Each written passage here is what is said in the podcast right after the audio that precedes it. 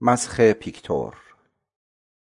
اثر هرمان هسه برگرفته از کتاب با یونگ و هسه اثر میگوئل سرانو. با صدای فرید حامد. تهیه شده در گروه کتاب گویا آن شب در مهمانخانه آقای سسکارلی کتاب کوچکی را که حسه به من داده بود خواندم. و آن داستان مرد جوانی بود به نام پیکتور که وارد بهشت شده و خود را در مقابل درختی که نماینده هم مرد و هم زن بود یافته بود با تعجب به آن نگاه می کرد و سرانجام پرسید آیا شما درخت زندگی هستید؟ درخت پاسخی نداد اما در عوض سر و کله مار پیدا شد و لذا پیکتور به راه خود ادامه داد هر چیزی را با دقت وارسی می کرد و از چیزهایی که می دید خوشحال بود و لذت می برد. همانطور که به پیش می رفت درخت دیگری را دید که خورشید و ماه را نشان می داد. پرسید شاید شما درخت زندگی هستید؟ گویی خورشید در تایید او خندید و ماه لبخند زد. اطراف پیکتور پر از گلهای وحشی بود. صورتشان مثل آدمی بود و بعضی از آنها کاملا میخندیدند و میفهمیدند. حالان که برخی دیگر امیدوار به این سو و آن سو می جنبیدند و بقیه نه حرکت می کردند و نه می خندیدند آنها افسرده می نمودند و در خود فرو رفته بودند. گویی از عطر خود مست شدند. برخی برای پیکتور آواز خواندند. یکی برای او ترانه پرحسرت لاله ها را خواند. یکی دیگر که گلی به رنگ آبی تیره بود لالایی خواند. یکی از گلها چشمانی مثل یاقوت کبود داشت. دیگری او را به یاد نخستین عشقش انداخت. دیگری صدای مادرش را به یادش آورد. آن روزها که بچه بود و با او در باغ خانه گردش می کرد بیشتر گلها شادمانه میخندیدند و یکی از آنها زبانش را به سوی او بیرون آورد و آن زبان کوچک صورتی رنگی بود. پیکتور خم شد که آن را لمس کند. وقتی این کار را کرد مزه تند و تلخ شراب و اصل را حس کرد و دریافت که آن بوسه یک زن بوده است. پیکتور تنها میان گلها در آمیزه ای از احساس دلتنگی و ترس غرقه شده بود. قلبش به سرعت می‌زد. گویی می‌خواست خودش را با ریتمهای آنجا هماهنگ کند. پیکتور سپس پرنده ای را مشاهده کرد که کمی آن سوتر روی علفها لمیده است. پرهای پرنده مثل پرهای تاووس همه طیفهای رنگ را منعکس می کرد پیکتور محو زیبایی پرنده شده بود و لذا نزدیک رفت و پرسید کجا می‌توان شادمانی را جست؟ پرنده جواب داد چه؟ شادمانی؟ شادمانی همه جا هست در کوهها در دره ها و در هر گلی. پرنده سپس پیش از آن که بی حرکت دوباره سر جایش بنشیند گردنش را دراز کرد و پرهایش را تکان داد. ویکتور ناگهان متوجه شد که پرنده به صورت گل درآمده است. پرهایش به برگ و پنجه های پایش به ریشه تبدیل شده بود. پیکتور با حیرت تمام به پایین نگاه می کرد و بعد تقریبا بلافاصله گل شروع به لرزاندن برگهایش کرد. دیگر از گل بودن خسته شده بود. با بیحالی در میان هوا شناور شد. یک پروانه شده بود. یک تابش محض یک رنگ شناور شده بود. در حالی که حیرت پیکتور لحظه به لحظه بیشتر می‌شد پروانه گل پرنده دور او شروع به پرواز کرد. بعد از مدتی مثل برف دانه ای روی زمین سر خورد و نزدیک پای پیکتور شروع به لرزیدن کرد. لحظه ای بال زد و سپس ناگهان به صورت بلوری درآمد که نور عمیق قرمزی تشعشع می کرد و روی ها با درخشش رویا انگیزی می درخشید همینطور که پیکتور با تعجب به آن مینگریست به نظرش رسید که بلور دارد به تدریج در زمین محو می شود لحظه ای که دیگر داشت کاملا ناپدید می‌شد. پیکتور خود را به آن رساند و گرفتش. آن را محکم در دستانش نگاه داشت زیرا مثل تلسمی بود که گویی هر حادثه ای در دنیا به آن مربوط می شود در آن لحظه مار از درخت مجاور به پایین خزید و در گوش پیکتور نجوا کرد. این گوهر می‌تواند شما را به هر چیزی که دوست داشته باشی تبدیل کند. اما قبل از اینکه غیب شود باید آرزویت را به سرعت به او بگویی. پیکتور از ترس اینکه مبادا فرصت از دست برود بلافاصله سرش را آهسته به سنگ گفت و ناگهان تبدیل به یک درخت شد. پیکتور همیشه قدرت و آرامش درخت را تحسین می کرد به زودی حس کرد که ریشه هایش در زمین فرو رفته و شاخه هایش از تنش بیرون زده است و او راضی بود. ریشه های تشنش آب زمین را جذب می کرد و شاخه هایش از هوای ملایم جنگل خنک می شدند.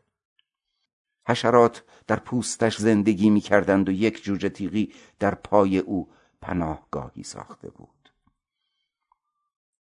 در جنگل فردوس او شاهد مسخهای مداومی بود که دورا بر او اتفاق میافتاد می‌دید که گلها تبدیل به جواهر قیمتی می‌شوند و یا خودشان را به صورت پرنده در میآورند.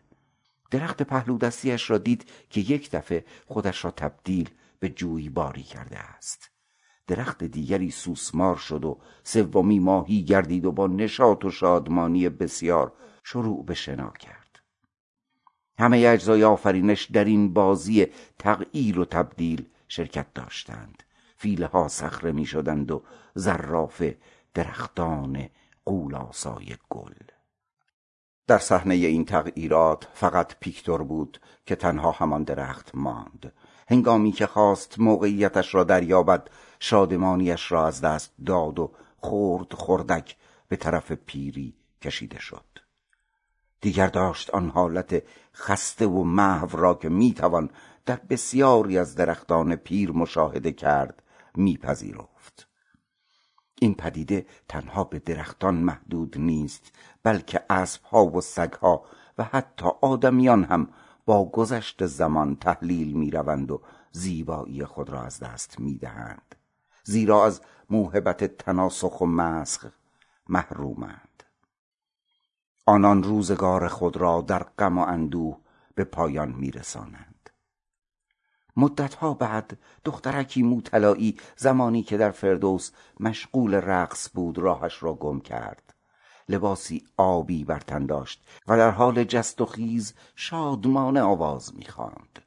حضور او سخت توجه مخلوقات جنگل را به خود جلب کرده بود. بته ها شاخه های خود را به طرف او دراز کردند و درخت های بسیاری برای او میوه به زمین ریختند. اما دختر جوان به توجهات آنها بی بود. سرانجام به محل کوچک و تمیزی که پیکتور در آنجا قرار گرفته بود آمد. وقتی که پیکتور از بالا به او نگریست احساس عمیقی از دلتنگی و آرزوی شدیدی برای نیل به شادمانی قبل از اینکه دیگر کاملا دیر شده باشد سراپای او را فرا گرفت.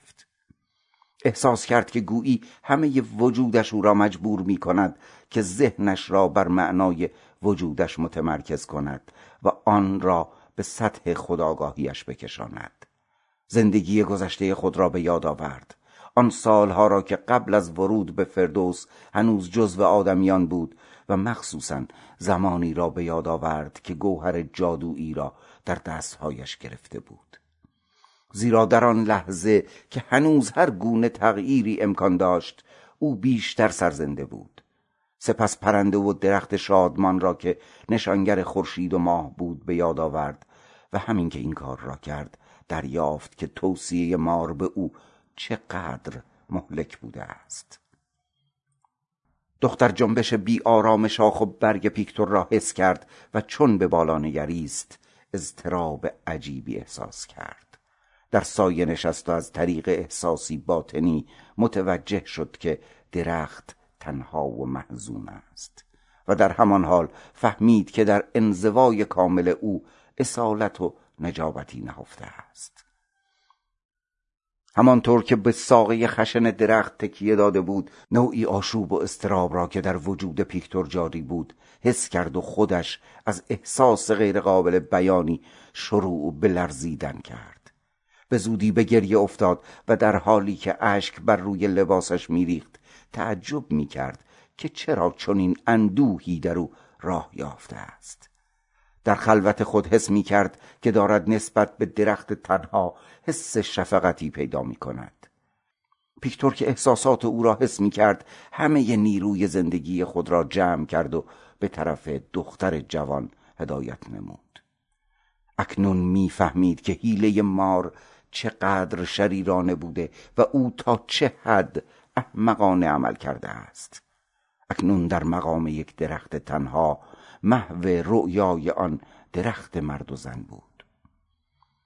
درست در این موقع پرنده سبزی با بالهای قرمز نزدیک درخت به پرواز درآمد و در اطرافش دور زد. دختر به پرواز او چشم دوخت و مشاهده کرد که چیزی شفاف و درخشان از منقار او روی چمن اطراف افتاده است. خم شد تا آن را بردارد. دید که یک لعل قیمتی است. یک لحظه با همه قدرتشان را در دست گرفت. در این موقع افکار مقشوشی که او را آزار می‌داد از میان رفت و در او فقط یک آرزو ماند. در یک لحظه جذبه با درخت یکی شد و به صورت شاخه ای تازه که به سوی آسمان سر کشیده است درآمد. اکنون همه چیز کامل بود و جهان به قاعده شده بود. در آن لحظه فردوس بنیان نهاده شده بود. پیکتور دیگر یک درخت تنهای پیر نبود بلکه کارش را به اتمام رسانده و کامل شده بود. اسم جدیدی یافت که آن را پیکتوریا خواند. بنابراین صاف و رسا واژه پیکتوریا را آواز در داد. و این لفظ البته به معنی ویکتوریا یا ویکتوری نیز بود. او در گذشته دوری تغییر شکل یافته بود اما اکنون حقیقت مسخ جاودانی را در می یافت زیرا دیگر از یک نیمه به یک کامل تبدیل شده بود. پایان